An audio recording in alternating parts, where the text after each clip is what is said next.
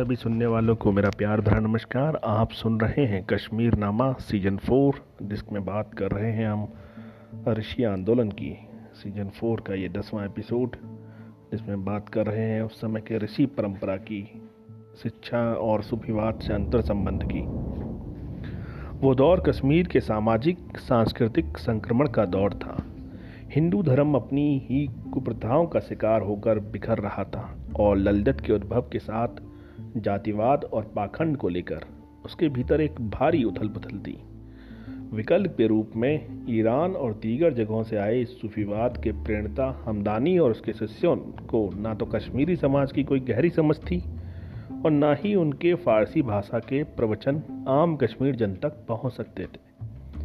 उन्होंने मूलतः सत्ता को प्रभावित करने और उसके इस्लामीकरण के साथ साथ दरबार में प्रभावी स्थिति बनाने की कोशिशें की। हम आगे देखेंगे कि किस तरह बेहकी सैयदों ने सत्ताधारी वर्ग के साथ वैवाहिक संबंध स्थापित कर दरबार के भीतर पैठ बनाई और भविष्य के सत्ता संघर्षों के हिस्सेदार बने। मूलतः मिशनरी प्रवृत्ति के बावजूद इनका प्रभाव सीमित ही रह सकता था, या फिर तलवार के ज़ोर पर इस्लामीकरण की कोशिश हो सकती थी, जैसी सिकंदर के समय में हुई। इसके विपरीत शेख नूरुद्दीन की जड़ें एकदम स्थानीय थी। कश्मीर के एक गाँव में पले बड़े शेख के माता पिता उम्र के एक बड़े हिस्से में हिंदू रहे थे। ज़ाहिर है, उस संस्कृति और धार्मिक व्यवहार का ही प्रभाव उन पर नहीं होगा। अपितु, स्थानीय परंपरा में उपस्थित तमाम चीज़ों से उन्होंने सीखा होगा। कश्मीर में सैव ऋषि योगी इस्लाम के पहले से ही रहे हैं। और उनका समाज में बेहद सम्मान रहा है। हालाँकि ऋषि सिलसिले के संबंध में ऋषि शब्द की उत्पत्ति को इस्लाम से जोड़ने की कई कोशिशें हुई, लेकिन अब ये आमतौर पर सहमति है कि नुंद ऋषि ने ऋषि विशेषण हिंदू परंपरा के वेदों से उद्भत शब्द से ही लिया है, जो उस दौर तक कश्मीरी भाषा में घुल मिल गया था। ये सिलसिला ज़ाहिर तौर पर सूफी परंपरा का ही हिस्सा था लेकिन सत्ताधारी वर्ग की जगह इसका मुख्य आधार आमजन थे और इसके व्यवहार कश्मीर में प्रचलित हिंदू शैव ऋषि योगी परंपरा तथा बौद्ध मान्यताओं के बेहद करीब थे। इस्लाम के प्रचारक होने के बावजूद शेख या उनके शिष्यों ने कभी दूसरे धर्मों से भेदभाव की बात नहीं की। ललजत की तरह उन्होंने बराबरी और असहिष्णुता की शिक्षाएँ दी। और हिंदुओं तथा मुसलमानों दोनों का सम्मान हासिल किया। ऋषि परंपरा के चलते ही कश्मीर में एक खास तरह की साझा संस्कृति पैदा हुई, जिसमें दोनों धर्मों ने पारस्परिक सम्मान पर आधारित सहजीवन विकसित किया, जहाँ दोनों एक दूसरे के उत्सवों में शामिल होते थे और मछली तथा मटन तो खाते थे, लेकिन गाय या सुअर का मांस नहीं खाया जाता था। 1980 के दशक में इसी साझा संस्कृति के लिए कश्मीरियत शब्द का प्रचलन हुआ। डॉक्टर करण सिंह ऋषि सिलसिले को कश्मीरी घाटी में एक अद्वितीय आध्यात्मिक और धार्मिक संश्लेषण का जनक बताते हैं। हालाँकि इसका अर्थ ये मान लेना कि दोनों धर्मों के बीच तनाव जैसी स्थितियाँ पैदा ही नहीं हुई, अतिरेक होगा। लेकिन हम देखेंगे कि जब और जितनी वे पैदा हुई उनके कारण धार्मिक से अधिक राजनीतिक थे।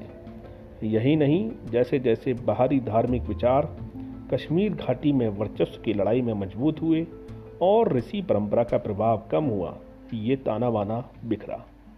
सत्ताओं की हिंसाएँ तो चैन उल आबदीन के बाद से ही अलग अलग रूपों में प्रभावी रहीं। लेकिन एक खास तरह की सामाजिक संरचना भी कश्मीर के अंदर बनती चली गई, जो पिछली सदी के छठवें, सातवें दशक तक। किसी न किसी रूप में मज़बूत रही और तमाम हमलों के बावजूद आज भी पूरी तरह से ख़त्म नहीं हुई। कश्मीर समाज और चेतना पर शेख नूरुद्दीन का प्रभाव इस बात से समझा जा सकता है कि 2002 में प्रकाशित द पार्चमेंट ऑफ़ कश्मीर में मोहम्मद इशाक खान कश्मीरी अस्मिता से संबंधित अपने अध्याय की समाप्ति उनकी इस कविता से करते हैं। एक माँ बाप की संतानों के बीच क्यों पैदा करते हो तुम अवरोध? एक है हिंदू और मुसलमान। मोहम्मद इशाक खान बाबा दाऊद मिसकाती के हवाले से कहते हैं कि शेख नूरुद्दीन के पहले ऋषि मूलतः हिंदू योगी थे। शेख ने उनके आचरण को, वैराग्य को, ऋषि परंपरा को, सुहरावर्ती, रहस्यवाद के अनुसार पुनर्जीवित किया। हमने देखा कि शेख नूरुद्दीन को सोहरावर्दी परंपरा से जोड़ने की कोशिशें लगातार हुई और बाबा मिशकाती का ये कथन भी उसी का हिस्सा लगता है।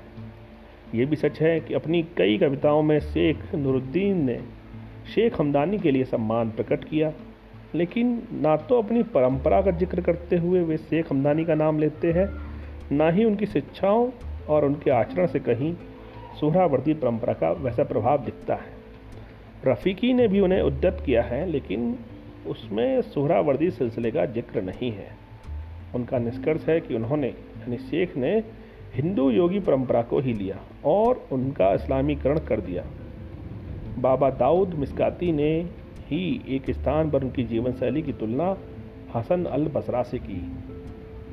शेख के त्याग और तपस्या से संचालित जीवन की तुलना और सोहरावर्दी सिलसिले के ज़िक्र के बिना बाबा मिस्काती के पहले कथन का बाकी हिस्सा अधिक न्यायोचित लगता है।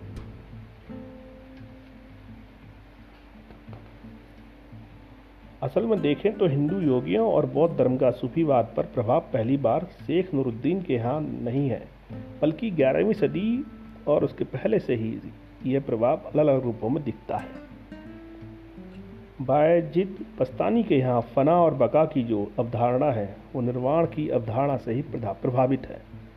फना और निर्वाण की तुलना करते हुए निकोलसन ने जहाँ निर्वाण को पूरी तरह नकारात्मक बनाया, बताया है, वहीं फना में बका, अर्थात आत्म के विलीनीकरण के बाद खुदा को समर्पित अनंत जीवन अंतर्निहित है। हालाँकि निर्वाण को पूरी तरह नकारात्मक बताना एक गलत समझ पर आधारित है। हिंदू दर्शन में निर्वाण की स्थिति अस्तित्व और अनस्तित्व से परे है।